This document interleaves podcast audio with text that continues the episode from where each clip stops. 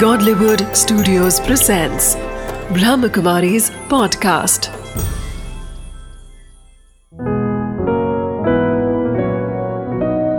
ज़िंदगी बने आसान। नमस्कार दोस्तों, ओम शांति। स्वागत है आपका हमारे प्रोग्राम ज़िंदगी बने आसान में। दोस्तों, जब हम परेशान होते हैं तो हम आसपास लोगों को ढूंढते हैं जो हमारी परेशानी को कम कर सके। पर कहीं ना कहीं जब हम आईने में जा कर के देखें तो वही व्यक्ति जो सामने खड़ा है वही इंसान आपको अपनी परेशानी से निकाल सकता है। तो आपको ये जानना बहुत ज़रूरी है कि आप खुद ही अपनी परेशानियों से बाहर निकल सकते हैं। अपनी ज़िंदगी को आसान बनाने के लिए आज हमारे साथ है ब्रह्मा कुमार मोहन सिंगर जी। ओम शांति। ओम शांति। नमस्ते। भाई जी स्वागत है आपका हमारे प्रोग्राम में। धन्यवाद। भाई जी ज़िंदगी जिसके बारे में हमने पिछले कड़ी में बात की थी कहीं ना कहीं आपने कहा था कि अपने अंदर इंटरनल सर्कमस्टांसेस को बदलने के लिए हमें खुद ही पहल करने की ज़रूरत है। और अगर हमारे अंदर इनर पीस होगा अगर अपने अंदर की सोल कॉन्शियसनेस के साथ अगर हम आगे बढ़ेंगे तो हम अपनी बॉडी को और हमारे सर्कमस्टांसेस को भी बेटर कर सकते हैं। पर भाई जी और कौन सी ऐसी एस्पेक्ट्स ऑफ़ लाइफ है जिसके बारे में हम आप और आपसे रोशनी दे सकते हैं? देखिए जीवन को जिस दृष्टिकोण से देखा जाए उस दृष्टिकोण से हम अकॉर्डिंगली अपने को मोल्ड कर सकते हैं। हम्म, तो जैसा मैं पिछली बार बता रहा था एल आई एफ़ ई शब्द का look internally forward externally exactly ये एक एस्पेक्ट है।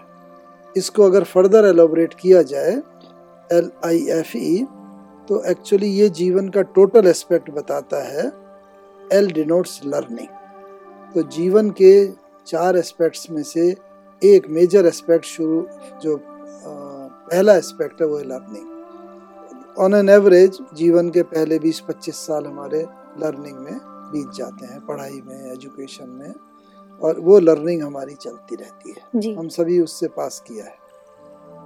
I denotes indulgence.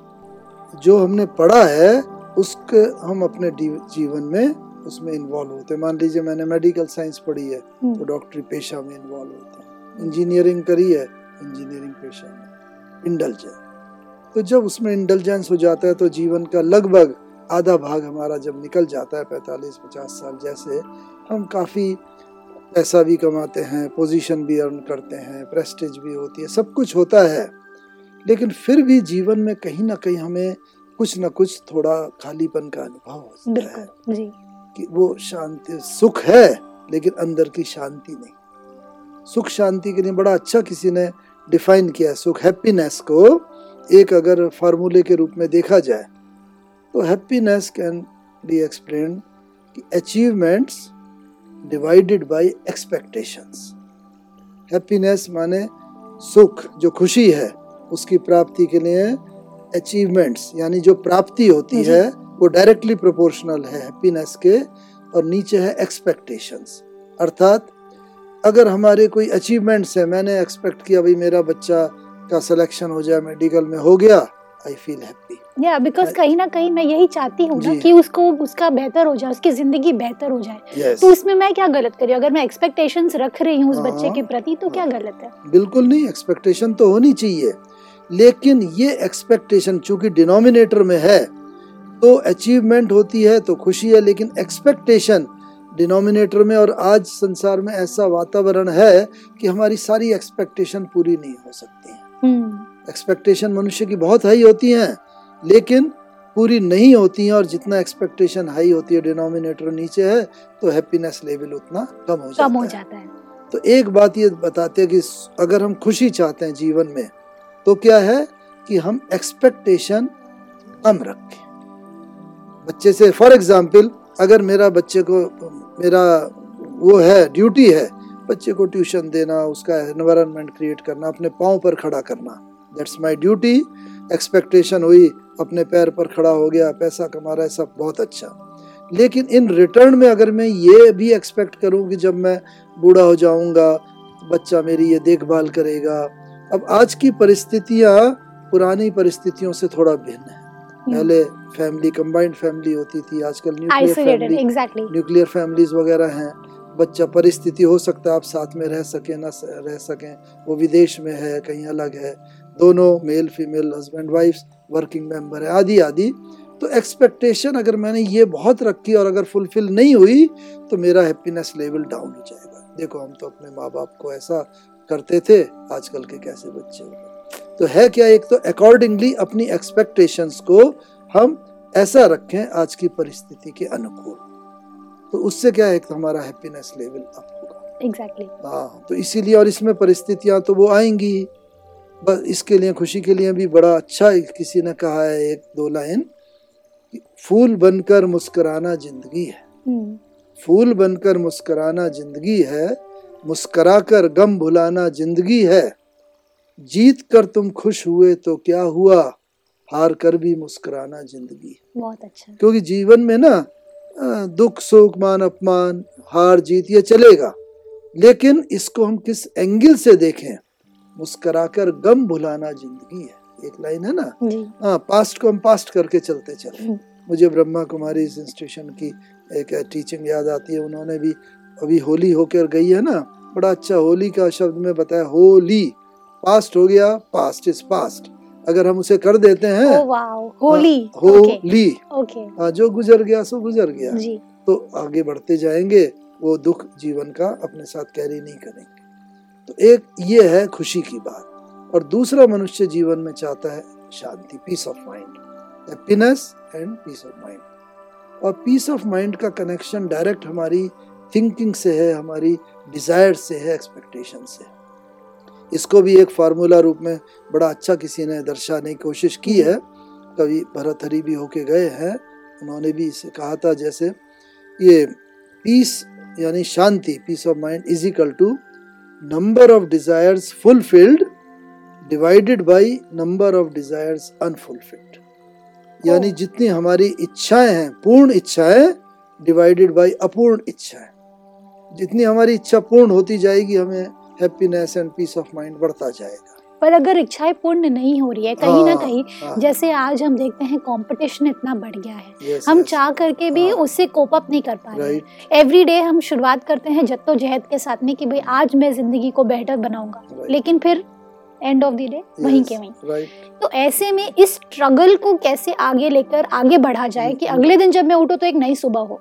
राइट देखिए इच्छाएँ होना खराब बात नहीं है। हम्म, man must be ambitious Hmm. To go high and high on the ladder in life ambition होना बहुत अच्छी बात है। लेकिन होता क्या है जब ये एम्बिशंस हमारे ऊपर हावी हो जाती हैं तो ये एक बड़ी थिन लाइन है एम्बिशंस और डिजायर्स के बीच में डिजायर्स तो एम्बिशस होना अच्छा है लेकिन जब ये इतनी हमारे ऊपर हाई हावी हो गई नींद में भी आ रहे हैं सपन में भी आ रहे हैं मुझे नींद नहीं आ रही है और नींद ना आने की वजह से प्रॉब्लम्स क्रिएट हो रही हैं तो ये थिन लाइन को हमें देखना है कि ये मेरे ऊपर हावी तो नहीं हो गई है। हम्म, और इसीलिए आज की परिस्थिति में वो कवि भरतहरि जो राजा भरतहरि होके गए बड़ा अच्छा उनका एक ये है कि भोगा न भुगता वय में भुगता। भोगा न भुगता वय में भुगता तपो न तप्तम वय में तपता। कालो न याति वय में याता, तृष्णा न जीर्णा वय में जीर्णा। यानी कि भोगों को हम नहीं भोगते। आज के मेटलिस्टिक लाइफ में इसमें भोग हैं लग्जरीज हैं, भोगना अच्छा है। लेकिन होता क्या है? भोगा न भुगता वय में भुगता तपो न तप्तम वय में तपता। धीरे धीरे धीरे हम उन भोगों के जब गुलाम हो जाते हैं तो भोग हमें भोगने लगते हैं। हम्म, वो हमारे ऊपर हावी हो जाते हैं और हम सबका अनुभव है बच्चा पहले शुरू में स्मोकिंग करेगा बाद में वो उस पर हावी हो जाएगी छोड़ नहीं सकेगा। चाहे होता है कोई भी चीज़ है हम उसके धीरे धीरे गुलाम हो अधीन हो। जाते हैं। आज हम कहीं ना कहीं कोई ना कोई एडिक्शन से जुड़े हुए चाहे वो कुछ भी हो चाहे हमारे खुद के अंदर के संस्कार हो हम्म। चाहे वो एक्सटर्नल सर्कमस्टांसेस हो चाहे वो व्यसन हो चाहे वो लोगों के चाहे वो किसी एक के प्रति हमारा अफेक्शन हो। आज हम लोगों के प्रति भी कई बार एडिक्टेड हो जाते हैं कि भाई right. एक व्यक्ति हमारे ज़िंदगी में इतना इम्पोर्टेंट हो जाता है कि हम्म। हमें उसके बिना और कुछ नहीं दिखता। तो ये जो एडिक्शन है ये किस हद तक सही है? या फिर अगर सही नहीं है हम्म। तो क्या गर, क्या सही है? यही मैं बता रहा था इसकी जो बाकी दूसरी लाइन है ना कि तृष्णा न जीर्णा वय में जीर्णा इच्छा एडिक्शन हम्म, किसी व्यक्ति के प्रति कोई साधन के प्रति प्रसाधन किसी के प्रति वो धीरे धीरे लाइफ में तृष्णा जीर्ण नहीं होती है। वो और बलवती होती चली जाते है। मनुष्य जीर्ण यानी बूढ़ा कमज़ोर होता चला जाता है। तो इसको ये हमारे ऊपर हावी ना हो तो ये जीवन का दृष्टिकोण बताता है एल आई लर्निंग और इंटेलिजेंस हो गया पैसा कमा लिया सब है। तब उसे जीवन में होता है अरे मेरे में ये भी इंटेलिजेंस हो गई ये भी तृष्णा आ गई ये कमज़ोरी आ गई ये मैं चाह रहा हूँ वो छोड़ना नहीं हो रहा है। और इस कारण से फिर एफ़ तीसरा फ़ेज़ शुरू होता है फाइंडिंग तब वो समझता है सब कुछ होते हुए भी भौतिक क्या कमी है कि मुझे जीवन ना नींद ठीक आ रही गोली लेनी पड़ रही है तनाव है परिवार के साथ उतने मधुर संबंध नहीं आदि आदि? तो फाइंडिंग तब वो जब इसको फाइंडिंग करना शुरू करता है लाइफ में इसके साथ साथ तो चौथा एस्पेक्ट एवोल्यूशन यानी कि उसको ना तब वो पाता है कि जीवन केवल यही नहीं है जो मैंने मैन मटेरियल मनी वगैरह ये सब इकट्ठा किया। तो क्या है? सही हाँ जीवन इसके क्या है? साथ साथ वही लाइफ को दूसरे दृष्टिकोण से भी देखना और जब ये हमारा इन्वॉल्वमेंट हो जाता है जैसे पहले बताया था ना मटेरियल एस्पेक्ट नॉट बैड लेकिन एक बैलेंसिंग उसके साथ स्पिरिचुअल एस्पेक्ट उस दृष्टिकोण से तो एवोल्यूशन वो एवोल्यूशन के अंदर से आवश्यकता है और वो जब जीवन में एवोल्यूशन होता चला जाता है ना तो मनुष्य जीवन में सुख और शांति को यथार्थ दृष्टिकोण से भोग सकता है। ये चीज़ें बुरी नहीं है। हम्म। लाइफ में जितने भी लग्जरी के साधन है ये भी एक सौभाग्य का चिन्ह है। दैट इज़ नॉट बैड लेकिन उसके हम गुलाम बन के रह जाए ये अच्छा नहीं है। इसीलिए आवश्यकता ये कि उन पर हमारा नियंत्रण रहे न कि हमारे ऊपर उनका नियंत्रण हो जाए। जी। तो इसलिए पैसा कमाना बुरा नहीं है पैसे से आपने गद्दा खरीद लिया आपने एसी खरीद लिया सब है। लेकिन ये सब होते हुए भी अगर नींद नहीं आ रही है उसे कहाँ से खरीदेंगे?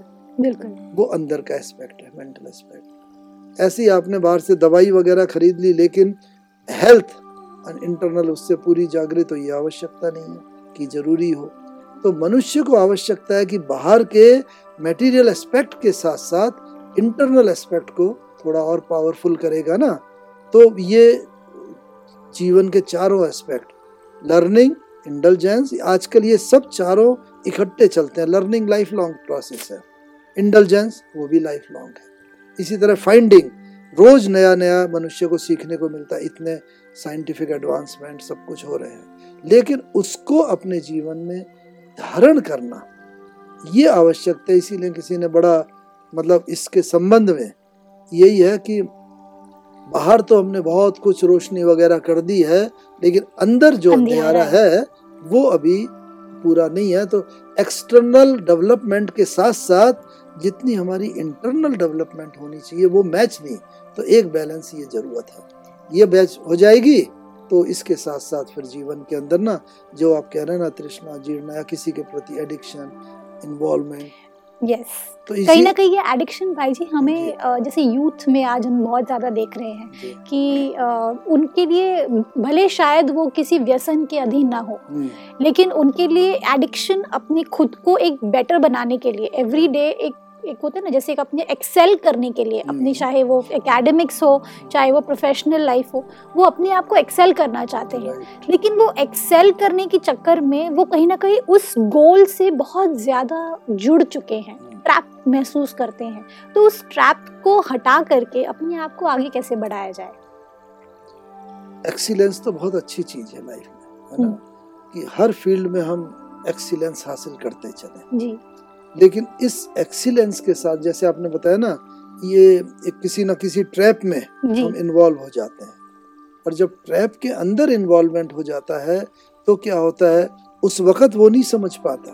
बाद में जैसे हम सपना देख रहे हैं हम्म, तो जब हम सपना देखते हैं उस वक्त हमें ये नहीं पता होता ये सपना है। हम लाइफ एक्चुअल समझते हैं और जैसा दृश्य होता है उसके अनुकूल अकॉर्डिंगली हमारा इन्वॉल्वमेंट होता है।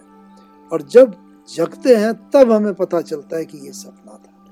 हाँ रियलाइजेशन तभी तक रियलाइजेशन तब तभी तो हम लोगों के लिए वो फैक्ट होता है। राइट उस वक्त हम वो जी रहे होते हैं Right. सपना जी रहे होते। हाँ सपना जी रहे होते हैं। हैं बिल्कुल। इसी प्रकार से यूथफुल एज में कई बार हमें ये पता नहीं चल पाता है कि हम गलत हैं। हम हम्म। सोचते हैं ये तो जनरेशन गैप है। अरे पिताजी को क्या मालूम वो तो इतने साल पुराने हैं।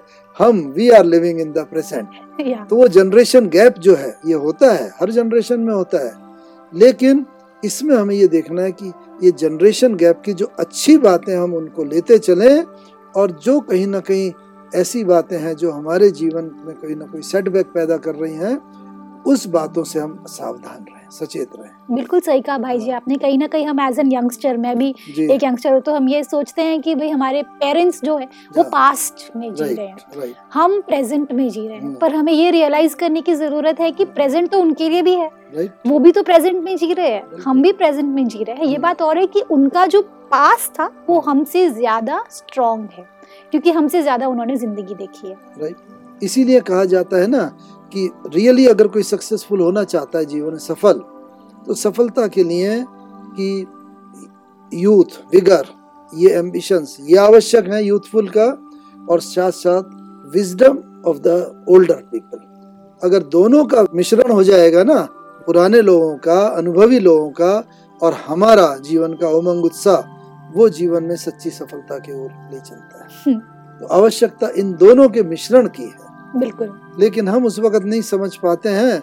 हम ये समझते हैं कि आई एम राइट जैसे मैंने बताया था हम्म, अपने को वो और इस कारण से जीवन के अंदर ना वो नहीं। और यही मुख्य बात है थ्योरेटिकली आज हम बहुत एडवांस हो गए हैं। बिल्कुल।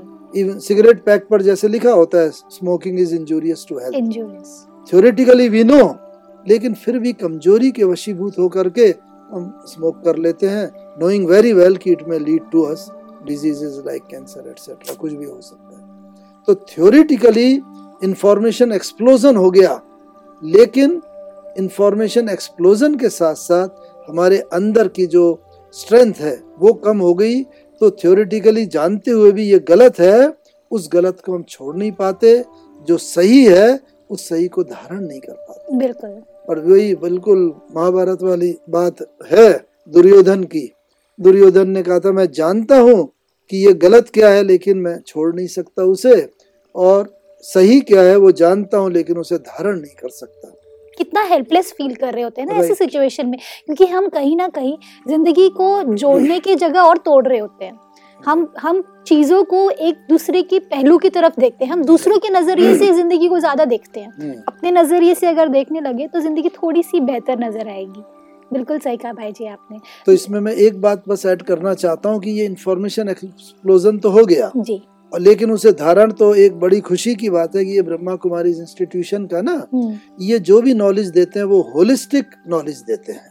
अच्छा। हाँ तो होलिस्टिक नॉलेज से तात्पर्य ये है कि उसका फ़िज़िकल एस्पेक्ट क्या है नॉलेज का लाइफ ओरिएंटेशन का physical mental social professional emotional ये सारे एस्पेक्ट को ध्यान में रखते हुए उन्होंने जितने भी कोर्सेज बनाए हैं, वो कोर्सेज लाइफ के लिए बहुत बहुत यूजफुल हैं। इसलिए आज आवश्यकता ये है कि जिए हम वर्तमान में, लेकिन भविष्य की प्लानिंग ऐसे हो कि वो जनरेशन गैप जो है, पूरा फिलअप होता चला जाए। पास्ट में तो हम कुछ नहीं कर सकते, लेकिन पास्ट से शिक्षा लेकर के हम आगे बढ़ते चलें, और इसलिए ये आवश्यक है कि इंफॉर्मेशंस गैदर करते चलें, लेकिन ये मालूम हो कि इंफॉर्मेशन में से हम नॉलेजफुल क्या है और उसे कैसे हम विजडम में कन्वर्ट करें। बिल्कुल। तो इंफॉर्मेशन एक्सप्लोजन में तो आज जंजाल में उसमें आदमी इतना उलझ जाता है। इतने सारे कॉमास लग चुके हैं हमारे सेंटेंस में। कहीं ना कहीं हम सेंटेंस का फुल स्टॉप ही नहीं ढूंढ पा रहे। राइट हम इतने इतनी सारी बातों को एक साथ लेके चल रहे होते हैं। जैसे अभी आपने कहा फ़िज़िकल मेंटल इतने सारे एस्पेक्ट्स आपने कहे। इनके बारे में अगर बात करने चले तो हम सोच सोच करके सोचेंगे भाई ज़िंदगी बहुत डिफ़िकल्ट है। तो आसान जिसके बारे में हम कह रहे हैं तो वो सबसे इम्पोर्टेंट कंपोनेंट कौन सा है जिसे हमें लुक आफ्टर करे तो सारे कंपोनेंट्स अपने आप ठीक हो जाए। राइट वो कौन अभी आपने जैसे कहा ना बहुत कॉमर्स लाइफ में लग गए हैं सेंटेंस तो मुझे एक बात याद आ गई एक एकेडमी में प्रोफेसर आए थे तो उन्होंने एक दो लाइन कही थी कि ज़िंदगी है एक सेंटेंस ज़िंदगी है एक सेंटेंस इसे खुद ही समझो। जवानी डैश बुढ़ापा कौमा मौत को फुल स्टॉप समझो। बहुत अच्छा। हाँ जवानी डैश तनी हुई होती है या यूथ फील करता है I am right whatever I am doing बुढ़ापा कौमा कौमा में कमर झुक जाती है ना हम्म। कौमा की तरह ही हो जाता है। जी। मौत को फुल स्टॉप समझो। तो आज आवश्यकता ये है सारे कंपोनेंट्स हमारे ठीक चलें तो कोई भी चीज़ अगर एक सेंटर्स के चारों तरफ़ इन्वॉल्व होती है जी। होता है। सर्किल को हम ड्रॉ करें तो एक बीच में सेंटर होता है और उससे पूरा सर्किल ड्रॉ हो जाता है। बिल्कुल। इसी प्रकार से लाइफ में कंपोनेंट ये सब है जो बता रहा था physical mental social professional spiritual आदि आदि। लेकिन अगर देखा जाए ना सब कंपोनेंट्स आवश्यक हैं जीवन में हम्म, हर एक चीज़। लेकिन इन सब में एक जो प्रेजेंट डे में मिसिंग कंपोनेंट देखा गया है या लेसर इम्पोर्टेंस दी जाती है वो है स्पिरिचुअल एस्पेक्ट ऑफ़ लाइफ तो स्पिरिचुअल का मतलब अक्सर लोग समझ लेते हैं कोई मंदिर में जाना कीर्तन करना मस्जिद में गुरुद्वारे में जाना आदि आदि। ये सब रिलीजियस एस्पेक्ट है नॉट स्पिरिचुअल एस्पेक्ट तो रिलीजन और स्पिरिचुअल में यही फ़र्क होता है। रिलीजन एक्चुअली जो भी हम कर्म कांड और भौतिक क्रियाएँ आदि करते हैं अलग अलग धर्मों को जहाँ मेरा जन्म हुआ मेरा वो धर्म हो गया। हिंदू हो गया मुस्लिम क्रिश्चियन। लेकिन spirituality is one religions they are so many spirituality means value orientations in life वो हर एक में हर धर्म हमें सिखाता है कि भाई वैल्यूज़ क्या है जीवन के वैल्यूज़ ठीक है सत्य बोलो जो शुभ भावना रखो हर एक के प्रति सहयोग दो। हर एक ऐसा वसुधैव कुटुंबकम इसका प्रैक्टिकल इन्वॉल्वमेंट एस्पेक्ट जो है वो वास्तव में रिलीजन का जैसे कि सार है। धर्म का स्पिरिचुअलिटी का सार है। जी।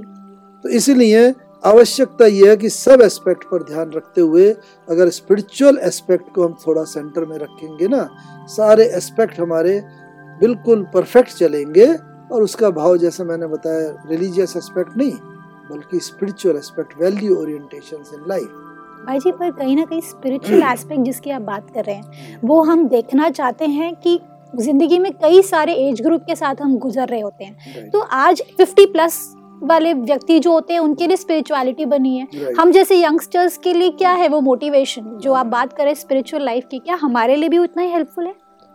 देखिए स्पिरिचुअल को हम गलत रीति से उसका इंटरप्रिटेशन कर लेते हैं। हम्म, जैसे मैं बता रहा था हर एक के लिए स्पिरिचुअलिटी अलग अलग है। यूथ है उसकी स्पिरिचुअलिटी ये है कि उसने लाइफ के अंदर जो भी टारगेट रखा है जो कैरियर का टारगेट आगे बढ़ने का वो उसको अचीव करे। जी।